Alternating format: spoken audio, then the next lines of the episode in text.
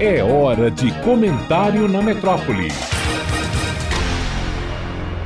Saco vazio não fica em pé.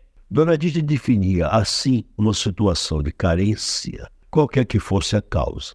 Lembro desse ditado agora, quando se quer vestir o governo federal com uma camisa de força, inibindo-o sob o falso argumento de que essa providência promove austeridade. Trata-se do chamado arcabouço fiscal, no qual se transformou o anterior teto de gastos do governo federal. É certo que na Federação Brasileira, o ente chamado União é dentre os demais, isto é, Estado, município e Distrito Federal, aquele que tem a hipertrofia, porque tem o excessivo tamanho de instrumentos e de providências na gestão pública do país. Nesse tamanho gigante inclui-se a posse do dinheiro e a administração das Forças Armadas.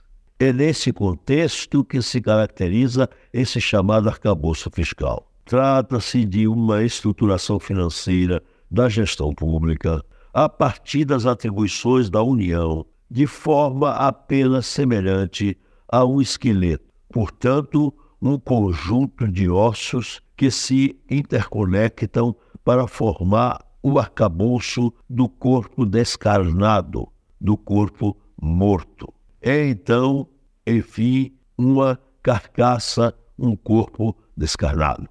O conteúdo semântico da palavra arcabouço, sintaticamente atrelada ao signo fiscal, dá bem a definição do que é esta providência em elaboração pelo Congresso Nacional, a partir da proposta feita pelo Poder Executivo através do ministro da Fazenda. E é este aspecto que põe a sociedade civil em alerta, porque a depender dessa elaboração, a vida do brasileiro ficará melhor ou pior.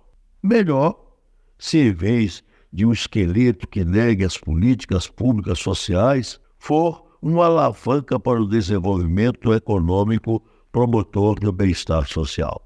Somente quem não conhece o semiárido brasileiro, em boa parte localizado na Bahia, e não conhece as agruras do homem desempregado, analfabeto, sem saúde. Isso para dizer-se um mínimo de boa parte da população brasileira.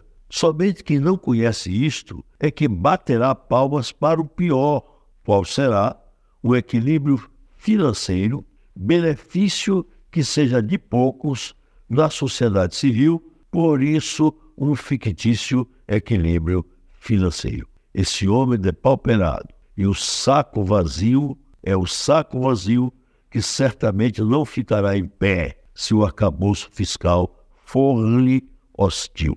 Edivaldo Brito, para a Rádio Metrópole.